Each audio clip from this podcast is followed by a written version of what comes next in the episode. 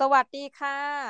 สวัสดีครับผม ยินดีต้อนรับกลับเข้าสู่รายการ StartYup เพราะสตาร์ทอัพไม่มีคำว่าเรียบ ในรอบสัปดาห์นี้นะจ๊ะทุกท่านยังคงอยู่ด้วยกันกับน้องมี Infinity Podcast เจ้าเดียวเจ้าเดิมนะคะ แล้วก็คุยกับพี่โสพลโสพลสุภาพมีแห่งออมมณีสวัสดีจ้าเย้สวัสดีครับแหมต้องฉลองซะหน่อยว่าท่านได้ทำงานมาสักพักใหญ่แล้วนะเดือนกว่าแล้วอ่าสักพักใหญ่แล้ว เมื่อวานเพิ่งไปกรุงเทพมา เพิ่งได้เจอน้องๆที่แบบ ได้ทำงานด้วยกันอะทำงานด้วยกันมาเดือนกว่าเพิ่งได้เจอหน้ากัน ก็เออแบบนั่งคุยกันอะไรเงี้ยครับ สนุกดี แต่ว่ายังไม่ได้เข้าไปออฟฟิศเลยนะเดี๋ยวหน้าเข้าออฟฟิศวันหนึ่งวันวันที่หนึ่งแอบถามเผื่อแบบว่าแฟนคลับออมันนี่แต่คิดว่าเขาคงเดี๋ยวนี้คงไม่ได้มีแฟนคลับแบบไปยืนหน้าตึกอะไรอย่างเงี้ยเพราะว่าคงไม่ใใช่ตึกแบบตึกเจมตึกแกรมมี่เลยนะแต่ว่าอืมอยากรู้ว่าออมันนี่เขาแบบทำงานกันที่ไหนล่ะคะอยู่แถวแถวไอคอนสยามอะเออมันเป็นสถานีใกล้ๆแถวนั้นนะครับไทยสีอาคารไทยสีครับ อ่าโอเคก็ สำหรับน้องหมีเองอะนะคะ ก็จะเป็นคนกรุงเทพอีกฝั่งหนึ่งกรุงเทพโซนใต้นะคะอันนี้ก็ต้องบอกว่าไม่ชินเลยกับพอบอกไอคอนสยามอะโอเค ก็อืมสำหรับใครที่สนใจนะคะ ถ้าท่านเอางี้ดีกว่า ท่านจะสมัครงานออมมันนี่เนี่ยสำหรับเรานะ ส่วนตัวเดี๋ยวนี้ต้องเริ่มคิดแล้วถ้าเราจะทำสายคอนเทนต์นะคะ ส่วนตัวจะเริ่มดูว่าบ้านเราอยู่ใกล้ไหมนะ อันนี้นี่ใช่ความเห็นส่วนตัวนะคะอะแต่ว่าต้องบอกว่าสัปดาห์นี้มีเรื่องฮอตใช่ไหมเข้าเรื่องเลย ซึ่งแบบว่าส่วนตัวอะในเชิงของแง่ว่าเราเป็นนักวิชาการอะถ้าสมมติว่านับว่าตัวเองเป็นเช่นนั้นนะก็ได้ยินได้เห็นว่าเริ่มมีการเคลื่อนไหวในวงการวิชาการพอสมควร แต่ว่าคนที่ยังไม่รู้อะหมายถึงว่าแบบศูนย์เปอร์เซ็นเออเราก็ไม่กล้าฟันธงแทนแต่รู้สึกว่า มันมีฝั่งหนึ่งที่พูดเยอะๆอะค่ะพูดจนแม้เราจะไม่ได้ใส่ใจเรื่องนี้เราก็จะได้ยิน เพียงแต่เราอาจจะไม่ได้รู้ลึกว่ามันคืออะไร เดี๋ยววันนี้พี่โสพลจะมาพูดคุยในขั้นพื้นฐานให้ทุกคนอย่างรวมทั้งน้องมีด้วยได้เข้าใจเนาะประมาณนี้ค่ะ อืมได้ครับ ก็ที่จริงวันนี้เราจะมาพูดถึง Chat GPT เนาะคือจะไม่พูดก็ไม่ได้แหละ คือแบบมันเป็นกระแสมากๆ ถ้าสมมุติใครเล่น TikTok หรือว่าใครแบบ ใช้สื่อออนไลน์อยู่ตอนเนี้ยก็จะเห็นแหละว่าเออคำว่า Chat GPT เนี่ยมันมีมันมีเยอะมากๆ แล้วมันคืออะไรล่ะอะไรเงี้ยครับ แล้วก็มันจะมีประโยชน์ขนาดไหนแล้วทำไม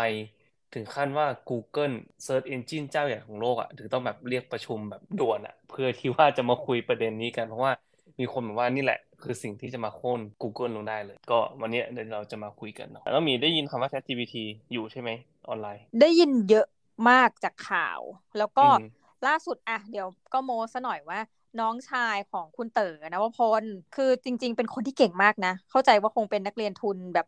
หลายขั้นมากก็เป็นคนที่อยู่คณะอักษรศาสตร์ ซึ่งเราเซอร์ไพรส์ตรงนิดนึง แต่อักษรน่ะเดี๋ยวนี้เริ่มเริ่มชินแล้วค่ะเขาจะมีเหมือนสาขาหนึ่งซึ่งแต่เดิมเนี่ยถ้าเป็นพูดสมัยเราเด็กๆอะคงเป็นสาขาบรรณารักษ์ศาสตร์ แต่ปัจจุบันน่ะบรรณารักษ์ศาสตร์มันจะมีความเป็น computer science มันจะมีความแบบทันสมัยอะค่ะพี่ เพราะว่าเราเห็นอย่างหลายคณะที่เป็นโซนประมาณเนี้ยอักษรเออศิลปศาสตร์เป็น feel นี้นะ จะมีคนที่พื้นฐานเป็น computer scienceมาสอนอืม แล้วทีเนี้ยปรากฏว่าอักษรศาสตร์จุฬาล่าสุดเนี่ยเป็นหัวหอกในการ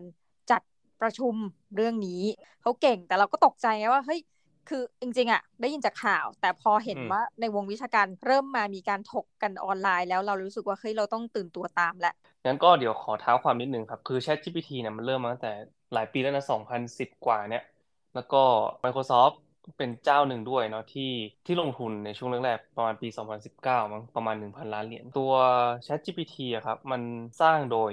บริษัทที่ชื่อว่า OpenAI OpenAI เนี่ยมันมีนักลงทุนหลายคนอีลอนมัสก็เป็นหนึ่งในนั้นด้วยนะก็แต่ว่าเขาก็ถอนถอนตัวมาช่วงประมาณปี 2018 หรือว่าสักอย่างนี่แหละ ก็หลังจากนั้นมาก็ก็มีเงินทุนจากนักลงทุนมันเรื่อยๆครับ ก็คือ Microsoft ก็คือเป็นหนึ่งในนั้น ตอนเนี้ย ChatGPT เนี่ยมันเป็นเราต้องเรียกว่ามันเป็นแชทบอทเนาะถ้าสมมติใครไม่ ไม่คุ้นเคยกับคำว่าแชทบอทก็คือเวลาเราพิมพ์เข้าไปหา พิมพ์เหมือนพิมพ์คุยกับคอมพิวเตอร์อะแล้วให้ลองนึกถึงเอวาไม่รู้น้องหมิวรู้จักเอวาปะเอออารมณ์ประมาณนั้น แต่ว่ามันฉลาดกว่านั้นเยอะคือเอวามันจะงี่เง่านิดนึงตรงที่ว่าแบบบางทีแบบพิมพ์เข้าไปอะไรก็ไม่รู้เรื่องอะไรประมาณเนี้ยครับซึ่งก่อนหน้าเนี้แชทบอทอะมันเป็นแบบนี้ถูกไหมมันเป็นอารมณ์เหมือนคล้ายๆกับว่าเราพิมพ์คำถามไปอะแล้วถ้าสมมุติว่ามันไม่รู้จัก keyword อะหรือว่ามันก็จะแบบเจอเออจะงี่เง่าไปเลยอะไรเงี้ยครับ ซึ่งไอตัวแชทบอทอะที่จริงอะเราก็ มีมาสักพักหนึ่งแล้วนะ ไม่ใช่ว่าเพิ่งมีเราเห็นพวกแชทบอทอย่างสมัยก่อนที่ดัง ๆ ในบ้านเราก็ยังแบบซิมซิมิยังจำได้ไหมน่ารักมากเลยอะไอตัวซิมซิมิเดี๋ยวเล่าให้ทุกคนฟัง มันมาจากเกาหลีใต้อะ แล้วมันกวนประสาท เพราะว่าคงจะมีคนที่แบบเขียนแล้วให้มันเมมไว้อะ คือสมมติเออแบบเขียนชื่อตัวเองอย่างเงี้ยเนาะสมมติน้องหมีอย่างเงี้ยมันพิมพ์ตอบมาว่าเต้นย่ออะซึ่งเรางงมากว่าชื่อฉันเกี่ยวกับความเต้นย่ออะไร ก็อย่างเงี้ยซิมซิมีเลยคือแบบเราเราพิมพ์ แล้วมันก็จะตอบมาเราพิมพ์แล้วมันก็จะตอบมาอะไรอย่างงี้ใช่ไหมครับ แต่มันก็กดตอนนั้นมันก็จะเป็นอะไรกวนๆแบบสนุกสนุกใช่ปะต่อมามันก็จะพัฒนามากขึ้น อย่างเป็นแบบอ่า personal assistant ออนไลน์อะไรเงี้ยครับ ก็ช่วยตอบคำถามเบสิกเบสิกอย่างเช่นอะจองตั๋วยังไงเวลาแบบอ่าขึ้นเครื่องที่ไหน หรือว่าสามารถที่ติดต่อเจ้าหน้าที่ยังไงอะไรเงี้ยครับ ก็เบสิกทั่วไป แต่พอ ChatGPT เปิดตัวเมื่อวันที่ 30 พฤศจิกายนปีที่แล้ว 2022 ภายในเวลาไม่กี่วันอะมีผู้ใช้งานแบบหลักล้านคนคือ ถือว่าเติบโตได้เร็วมาก เพราะว่ามันเป็นแชทที่สามารถที่จะเขียนบทความได้ มันเป็นแชทที่สามารถที่จะแต่งกรได้ มันเป็นแชทที่สามารถที่จะแต่งเพลงได้ สรุปบทความก็ได้ เขียนใบสมัครงานก็ได้ทำเอกสารประกอบธุรกิจก็ได้ ไม่ว่าจะเป็นแบบใบเสนองานใบเสนอโค้ดต่างๆ หรือแม้แต่เรื่องส่วนตัวครับ อย่างเช่นแบบเอ้ยวันนี้มีปัญหามีอยากได้เพื่อนคุยด้วย มันก็ตอบได้ตรงนี้คือแบบเฮ้ยมันเกินไปอะมันเจ๋งมากอย่างล่าสุดเนี่ยผมใช้มันเพื่อที่จะให้มันวางแผนตุลาไปโอซาก้าตุลาปีนี้ แล้วก็บอกมันว่าเฮ้ยแบบเดี๋ยวขอแพลนทริป8วันให้หน่อย ที่จะไปโอซาก้ามันใส่มาเลยน้องหมีต้องวันแรกไปถึงทำอะไร วันที่สองไปถึงทำอะไร คือแบบทำทำมาเสร็จหมดผมบอกว่าเออเนี่ยพอดีอยากไปอองเซ็นด้วย มันก็บอกโอเคงั้นเดี๋ยวทำให้ใหม่ คือ มันเก่งตรงที่มันจำ conversation ข้างบนได้น้องหมีเข้าใจปะคืออย่างถ้าสมมติเป็นแชทบอทสมัยตัวก่อนๆอะมันจำ conversation ของเราไม่ได้นะ แต่เนี่ยมันยังจำ conversation ของเราได้อยู่ แล้วก็มันสามารถที่จะเอาข้อมูลเดิมข้อมูลใหม่นะครับ additional request ใส่เข้าไป แล้วมันก็สร้างคำตอบใหม่ออกมาได้ อย่างเช่น เอา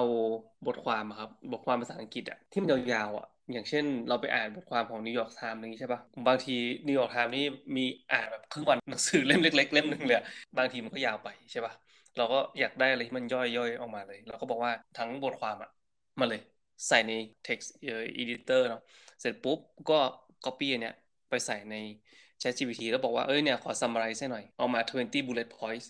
แบบสั้นๆเลย แล้วมันก็แบบ แล้วมันก็ทำได้นะหมีคือแบบ มันแบบอ่านแป๊บเดียวแล้วมันก็แบบ summarize มาให้เลยเลยประมาณนี้ครับ ซึ่งโอ้โหมันโคตรน่าทึ่งเลยแล้วผมก็รู้สึกว่าแบบมันเป็นอะไรที่เจ๋งมากๆเนาะแล้วตอนนี้ครับ Microsoft จะลงทุนเพิ่มอีกประมาณ 10,000 ล้าน มันจะทำให้หุ้นของ Microsoft อะครับใน OpenAI อะมีอยู่ที่ประมาณ 49.9%ก็มูลค่าของ OpenAI ก็จะเป็นที่ประมาณ 30,000 ล้าน แล้วก็ทีนี้เนี่ย มันก็เลยทำให้เกิดข้อสงสัยว่า เฮ้ยแบบต่อไปอะ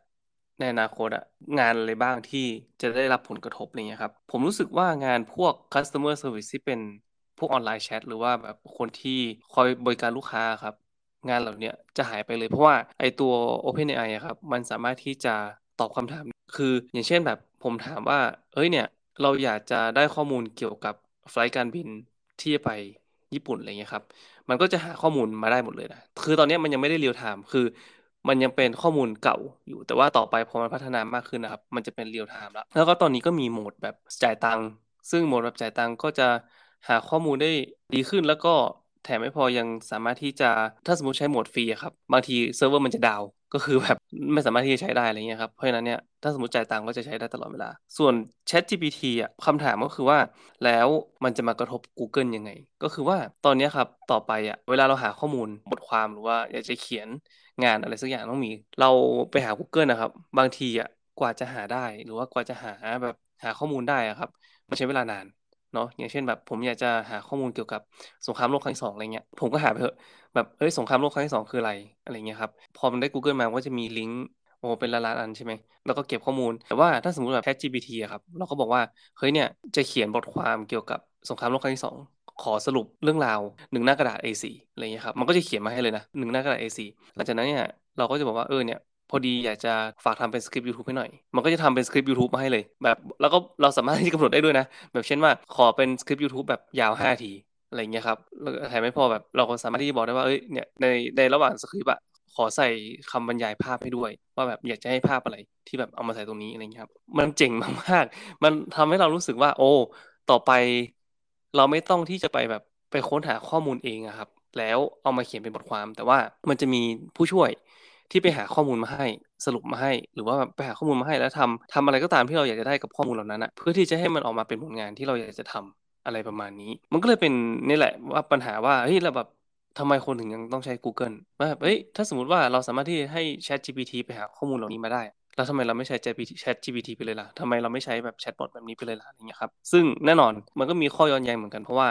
อย่างข้อมูลที่อย่าง Chat GPT ไปหามาครับ มันก็มีความ bias เออมีคนพยายามหาข้อมูล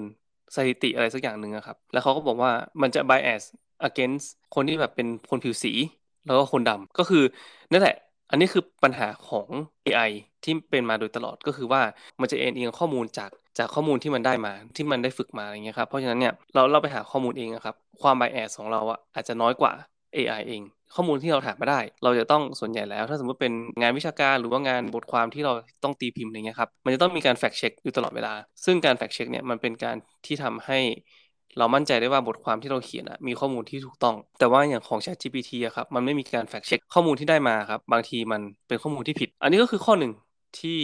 ทำให้เรารู้สึกว่าอะ มันยังมีข้อด้อยของมันอยู่ แต่ว่าก็มีคนพูดเหมือนกันว่าต่อไปอะครับ เด็กนักเรียนหรือว่าเด็กมหาลัยอะไรเงี้ยครับ จะใช้เทคโนโลยีเพื่อที่จะทำให้เป็นทางลัดในการทำงานในโรงเรียนอะอันนี้อยากจะถามน้องหมีในเชิงคนที่แบบทำงานในด้านนี้เนาะว่าน้องหมีคิดยังไงกับกับเด็กถ้าสมมติเอามาใช้จริง ๆ โอเคค่ะ ก็เบื้องต้น อาจจะย้อนย้อนไปแล้วเรากำลังนึกถึงภาพยนตร์เรื่องเฮอเฮอเนี่ยมันจะเป็นเรื่องที่ว่ามันมันคงคล้ายอารมณ์แบบเนี้ย คือแบบเป็นยุคที่เครื่องมือต่างๆ มีความสามารถมากแต่มันแต่จริงๆมันเป็นเรื่องความรักเนอะเหมือนคนมีความสัมพันธ์กับตัวแชทที่ว่าเนี่ยซึ่งมีมีอัจฉริยภาพมาก มันก็จะมีอุปกรณ์ในการช่วยในการเขียนจำได้แม่นเลยเรื่องเนี้ยนะคะแล้วก็พระเอกก็เหมือนเป็นอารมณ์อารมณ์เขียนการ์ดอวยพรหรืออะไรแบบนั้นเนาะใช่ใช่อ่าเพราะฉะนั้นแม้กระทั่งในภาพยนตร์เรื่องนี้ก็จะพูดทำนองว่า สุดท้ายแล้ว AI ก็จะเป็นหรือตัวเครื่องมืออะไรบางอย่างเนี่ยเราก็ไม่รู้ควรจะเรียกอะไร เป็นเครื่องมือช่วยมนุษย์คือช่วยอำนวยความสะดวก เพราะนั้นส่วนตัวเนี่ยถือว่าถ้าเจ้าตัว Chat GPT เนี่ยที่สุดแล้วมันน่าจะกลายเป็นเครื่องมืออำนวยความสะดวกให้กับนักเรียนนักศึกษาหนึ่งนะนี่คือข้อดี ยกตัวอย่างเช่นแต่ก่อนเนี่ยเครื่องมือในการคิดคำนวณอย่างคนจีนเขาจะใช้ลูกคิดใช่ไหมคะใช่แล้วต่อมาก็เป็นคือให้เราเปรียบเทียบเลยนะว่า อะสมมติ AI ที่พี่สมพลเล่าเนี่ยรุ่นเดิมเนี่ยมันเป็นแบบซิมซิมิเนี่ย ก็เป็น Casio แต่ปัจจุบันเนี่ยเริ่มมีความเป็น Texas Instrument นะคะ คือสามารถเก็บข้อความข้างบนแล้วก็มานี่ได้อะไรเงี้ยแต่สุดท้ายแล้วไม่ว่าจะลูกคิดจนมาถึง Texas A&M แหละมันก็ยังเป็น tool หนึ่งแหละเป็นเครื่องมือเป็นอุปกรณ์หนึ่งในการช่วยศึกษาเราเรียน อะส่วนตัวจะมองอย่างนี้แล้วถัดไปก็คือว่าปัจจุบันเนี่ยต่อให้ไม่มี Chat GPT เนี่ย เราก็ประสบสภาวะ ไม่ว่าจะเป็นเด็กไทยหรือทั่วโลกปัญหาด้านการ plagiarism อยู่แล้วก็คือ copy แล้วก็ paste ปัจจุบันเนี้ยเอาตัวเองตรวจงานแล้วกันนะคะ คือ คือต้องบอกว่าเราพึ่งเทคโนโลยีเยอะมาก ทุกท่านอันนี้มุมการศึกษาไทยนะ คือมันจะมีเว็บไซต์อย่างเช่น Turnitin เนาะซึ่งสามารถที่จะเอางานนักศึกษาไปเช็คได้เลยว่าคุณลอกมาจากเว็บไซต์ไหนอะไรบ้าง มันจะทำงานได้ดีเมื่อเป็นภาษา อังกฤษเข้าใจว่าของจุจุฬาจะมีอักขระวิสุทธ์แต่เราคิดว่าต้องมีอะไรบางอย่างเพราะอย่างของมหาวิทยาลัยตัวเองอะค่ะก็คือตัดสินใจซื้อ Turnitin ปรากฏสิ่งที่เกิดขึ้นคือแต่ละมหาลัยเขามาคุยกันเนาะมีหลังหลังใหม่ว่าแบบเรารวมหัวกันซื้อไหมเอ๊ะอันนี้มันไม่น่าจะเป็นความลับถึงหมายความว่าจะเล่าให้ฟังว่าของเราเนี้ยมันมีราคาแพงมาก เพราะเราไม่ใช่เจ้าของลิขสิทธิ์แล้วเวลาซื้อเป็น user อะคือตอนแรกเราก็ดีใจว่าเฮ้ยมหาลัยให้เราทุกคนใช้แล้วเราก็ใช้แหลกเลยนะพี่แบบ มีความสุข เพราะว่าจะเช็คงานตัวเองด้วยเวลาเผื่อกลัวลืมนู่นนี่นั่นอะไรเงี้ย ไปมาคือถ้าจะใช้ต้องไปขอเหมือน account ในการใช้ คือจะไม่ใช่ได้สิทธิ์อัตโนมัติ แล้วเราก็รู้มาเนี่ยแหละจากการที่เราไปทำงานอ๋อเพราะมันราคาแพงมาก เราก็เลยมีความรู้สึกว่า คือปัจจุบันเองเนี่ย การที่จะมาตรวจงานนักศึกษาเนี่ยคำตอบก็คือราคามันก็ยังสูงเกินเอื้อมอะเพราะมันเป็นลิขสิทธิ์ของของต่างชาติ เราก็รู้สึกว่าตัว Chat GPT เนี่ยที่สุดแล้วมันน่าจะเป็นอุปกรณ์อะไรบางอย่างด้วยซ้ำถ้ามันเป็น Open Access เนาะให้เราเองอะแหละ ที่สามารถที่จะตรวจจับนักศึกษาว่าตกลงไอเดียที่เธอเอามาเนี่ยเธอไปไปคัดลอกหรือเปล่า แล้วถ้ามันฉลาดกว่านั้นคือนอกจากคัดลอกเป็นไอเดียที่เธอไปเอามาจาก recommendation ของ ChatGPT หรือเปล่า อืมคือเราเชื่อว่ามันจะมีแบบ Turnitin คือสมัยเป็นนักเรียนนะคะคือ Turnitin เนี่ยมันเป็นอุปกรณ์สำหรับอาจารย์เท่านั้นเนาะในการเช็ค อันนี้สำหรับเป็นนักเรียนนะ แล้วมันจะมีเว็บไซต์คู่ขนานคือ WriteCheck คือ Turnitin เนี่ยเป็นอาจารย์จะดูว่า you ลอกมากี่เปอร์เซ็นต์เนาะ แต่ถ้า WriteCheck เนี่ยก็คือแบบนักศึกษาที่น้อย กลัวว่าสิ่งที่เราเขียน paraphrase ไม่ถูกต้องไปเลย เอางานตัวเองเนี่ยเข้าไปเช็ค แต่มันเจ้าของเนี่ยเข้าใจว่าเป็นเจ้าของเดียวกันกับ Turnitin ได้บอกไหมเราว่า Chat GPT อะจะต้องทำมาเวอร์ชันนี้ได้ เพื่อสนับสนุนการศึกษา คือในขณะที่เด็กก็ไปเช็คอะไรของเขาได้เหมือนกัน อาจารย์ก็เช็ค ได้เหมือนกัน ก็เลยส่วนตัวเนี่ยไม่ไม่ค่อยกลัวคือ เราก็นึกถึงเรื่องเฮอเรื่องที่หนึ่งแต่ว่าสุดท้ายเป็น tools ช่วย จริง ๆ อีกอันนึงเราจะนึกถึงเรื่องหนึ่งคือเป็นงานพูดคุยเรื่องนี้ได้เก่งมากนะ ถ้าเป็นคนไทยก็คืออาจารย์อัตพลปัมมะโข ซึ่งท่านก็มีพื้นฐานด้านนิเทศศาสตร์ แล้วก็ด้านอักษรศาสตร์ แล้วก็สอนอยู่ที่รามคำแหงท่านจะทำเรื่องประมาณเนี้ยเรื่อง AI เรื่องเทคโนโลยี Android ภาพยนตร์สื่อทั้งหลายเนี่ย คือมันมีอันนึง ซึ่งเขาพูดกันอยู่แล้วว่าถ้าเกิดอะไร ที่มันเทคโนโลยีขนาดนี้พี่กลายว่าคนที่จะเก่งด้านการเขียนโค้ดต่อไป เมื่อเมื่อโค้ดมันได้เหมือนกับหลังบ้านมันทำให้ระบบมันง่าย คนที่จะเชี่ยวชาญเรื่องนี้คือนักปรัชญา ไม่ใช่คอมพิวเตอร์ไซเอนส์แต่เรารู้สึกว่าเป็นการคาดเดาอะนะแต่เราก็จะเริ่มเห็นภาพว่าถ้าคุณเก่งอะไรบางอย่างเราเราเชื่อว่าการใช้ภาษาและทักษะบางอย่าง สามารถเป็นเบ้าหลอมให้ GPT ของคุณทำงานได้ดีกว่าชาวบ้านเออมันก็แอบรู้สึกอย่างนั้นนิดนึง ประมาณนี้คือมีคนบอกว่าต่อไปครับ มันจะเป็นเหมือนคล้ายกับ มันจะมีอาชีพใหม่ก็คือ อาชีพตัวกลางมีเดียมระหว่างมนุษย์กับ AI อะเออผมผมพูดกับ AI รู้เรื่องอะไรเงี้ย แต่ว่าคนอื่นสั่งงาน AI ได้ไม่ได้เต็มประสิทธิภาพที่มันสามารถที่จะทำได้อะไรอย่างนี้ผมก็เลยเป็นตัวกลางในการที่แบบว่าอะผมเข้าใจมนุษย์นะแล้วผมก็เข้าใจ AI แล้วเขาผมมีชุดเครื่องมือที่มันเป็นเหมือนคล้ายกับแบบทูสามารถที่จะแบบสื่อสารกับเหมือนคล้ายแบบผมรู้ภาษา ว่าเออจะคุยกับ AI ตัวนี้ยังไงอะไรประมาณนี้สามารถที่จะสร้างผลิตภัณฑ์หรือว่าสามารถที่จะสร้าง Product ต่อไปก็จะมีพวกแบบคนที่ใช้ใช้ Chat GPT ในการที่จะหาเงินนะครับ ตอนนี้อย่าง Chat GPT เนี่ยวิธีการหาเงินเดิมๆแล้วก็แบบเปิดคอร์สสอนเปิดอะไรอย่างนี้ใช่ปะต่อไปตอนเนี้ยมันมีพวกแบบใช้ ChatGPT เพื่อที่เขียนนิทาน สร้างนิทานเสร็จปุ๊บเขาจะเอาเรื่องราวจาก ChatGPT เนี่ยเอาไปสร้างเป็นการ์ตูน เอาไปสร้างเป็นเอ่อแอนิเมชันเอาไปสร้างเป็นแบบ อะไรก็ตามอะครับ หลังหลังจากที่ได้ข้อมูลจาก ChatGPT เสร็จปุ๊บเขาก็ไปเอาข้อมูลตรงนี้ไปใส่ในอีก AI หนึ่ง ซึ่ง AI อย่าง Midjourney อะไรเงี้ยครับ Midjourney ก็จะสร้างพวกแบบภาพภาพได้ใช่ไหม ต่อไปก็จะมี AI ที่สร้างแอนิเมชันได้ ก็จะสร้างแบบแอนิเมชันขึ้นมาเลย โดยที่ใช้ข้อมูลจากตัว AI ตัวอื่นอะไรประมาณนี้ครับ ซึ่งต่อไป AI พวกนี้ที่มันมีเยอะๆเนี่ยมันก็จะทำงานร่วมกันหมดเลย ผมเชื่อนะว่าแบบมันจะมีความสามารถมากขึ้นเรื่อยๆ ก็เราจะไม่สามารถที่จะออกห่างจากมันได้ เพียงแต่อย่างที่น้องหมีบอกอะครับ มันจะกลายเป็นเครื่องมือ เราจะใช้มันยังไงให้มันแบบให้มันดีที่สุด แล้วก็ผมยังเชื่อนะว่าต่อไปอาจจะมีอารมณ์เหมือนคล้ายกับแบบ human verify อะไรเงี้ยครับว่าบทความเนี่ยถูกเขียนโดยมนุษย์นะ ไม่ได้ไม่ได้ถูกเขียนโดย AI หรือว่าหนังสือเล่มนี้ถูกเขียนโดยมนุษย์นะไม่ได้ถูกเขียนโดย AI แล้วมันจะมีมูลค่าสูงอะมากกว่างานที่ถูกเขียนโดย AI อะไรเงี้ยครับ น้องมีเข้าใจปะถึงถ้าถ้าในตลาดแล้วอะสุดท้ายถ้าสมมติว่ามันมีความแมสมากๆ แบบโอ้ใช้ AI เขียนบทความใช้ AI เขียนบทความอะไรเงี้ยต่อไปอะแน่นอนว่ามันอาจจะมีเยอะมากมันจะอาจจะมีข้อมูลเยอะมาก เพียงแต่ว่าคนอาจจะไม่ให้ความสำคัญกับมันอีกหลายก็ได้ เพราะว่าอันไหนก็ตามที่แบบมัน AI เขียนอะไรเงี้ยคนก็อาจจะไม่ได้สนใจ เพราะมันมีเยอะเกินไป คนมันอาจจะเริ่มสนใจแบบสิ่งที่มันอย่างเช่นบทความที่เขียนโดยมนุษย์ ส่วนตัวเชื่อว่ายังไม่น่าสามารถที่จะทดแทนได้คือเรากำลังนึกถึงว่า คือปัจจุบันน่ะและนานมาแล้วด้วยที่บริษัทที่เขาทดลองเอาเพลง คือเขาให้ดูก๊อปสไตล์ของ The Beatles แล้วมาแต่งเป็นเพลง แล้วก็เอามาให้เราฟังอะไรเงี้ยค่ะเป็นเพลงแบบให้แบบเหมือนอารมณ์ชิลขึ้นรถขับรถชิลอะไรเงี้ยแล้วมันเป็นสไตล์ The Beatles สิ่งตอนฟังครั้งแรกก็รู้สึกเลยว่าโอ้เป็น The Beatles แต่ยังไงรู้ไหมพี่ไม่มันอะมันมันขาด human touch จริง ๆ แล้วเราก็เชื่อว่า อันนี้ส่วนตัวเลยนะ อะไรก็ตามแต่ไม่ว่าเทคโนโลยีจะขนาดไหนเนี่ย ไม่ว่าเราจะมีพอดแคสต์อะไรเงี้ย ที่สุดแล้วเราก็อยากเจออาจารย์ตัวเป็นๆแบบนั้นอะคือเราคือมนุษย์ละมั้งสุดท้ายจะก้าวข้ามไม่พ้นนะเมื่อเทียบกับเทคโนโลยีจะไปไหนต่อไหนแล้วสุดท้ายกลับมาที่ human touch เหมือนเดิม ขอสัมผัสได้ไหมจ๊ะ อะไรแบบเนี้ยรอดูรอดูกันต่อไป อันนี้ก็เป็นเทรนด์นะครับ คนที่สนใจ ChatGPT เนาะก็สามารถที่จะเข้าไปเล่นได้ ลอง search หา OpenAI ChatGPT ก็ได้แล้วก็ลองเล่นดูมันเข้าใจภาษาไทยด้วยนะ อาจจะไม่ได้ดีมาก ก็มีคำสั่งเยอะแยะเลยตอนเนี้ยแบบหมายถึงว่าข้อมูลนะนะที่แบบ command ที่สามารถที่จะคุยกับมันได้ออนไลน์ก็สามารถที่จะลองค้นหากันได้ครับ ผมเล่นแล้วผมยังแบบเพลินเลยนะเห็นพี่สมพลไปลองแต่เอ่อ Midjourney แล้วก็มาแชทเดี๋ยว แต่ล่าสุดเราจำได้ว่ามีคนเอาเครื่องมือทั้งหมดเนี่ยไปทำเป็นหนังสือขายบน Amazon แล้วนี่ดีดีดีพี่เดี๋ยวเราลองมั่งดีไหมเป็นแบบเจ้าแรกๆ ได้ท่านผู้ฟัง ก็โดนโดนด่าไป แต่ว่าผมว่าเขากล้าดีเขากล้าที่จะทำใช่มันต้องมีคนแบบเนี้ยนะคะใช่ครับ อ่าโอเค งั้นสัปดาห์นี้ก็ประมาณนี้ท่านผู้ฟังคิดอย่างไรมาแชร์กันได้นะเรื่องเพราะเราอาจจะผิดก็ได้มันเป็นเรื่องของอนาคตศาสตร์ใช่แล้วพยากรศาสตร์เอาละสำหรับสัปดาห์นี้ต้องขอขอบคุณทุกท่านมาก ๆ เลยนะคะ ที่เมาส์กันนะฟังเราเมาส์จนจบรายการนะคะ แล้วยังไงก็อย่าลืมติดตามรายการของเราได้ในสัปดาห์หน้าๆนะคะสำหรับวันนี้ทั้งน้องหมีและพี่สุพลต้องขอกราบลาไปก่อนนะคะสวัสดีจ้าสวัสดีครับ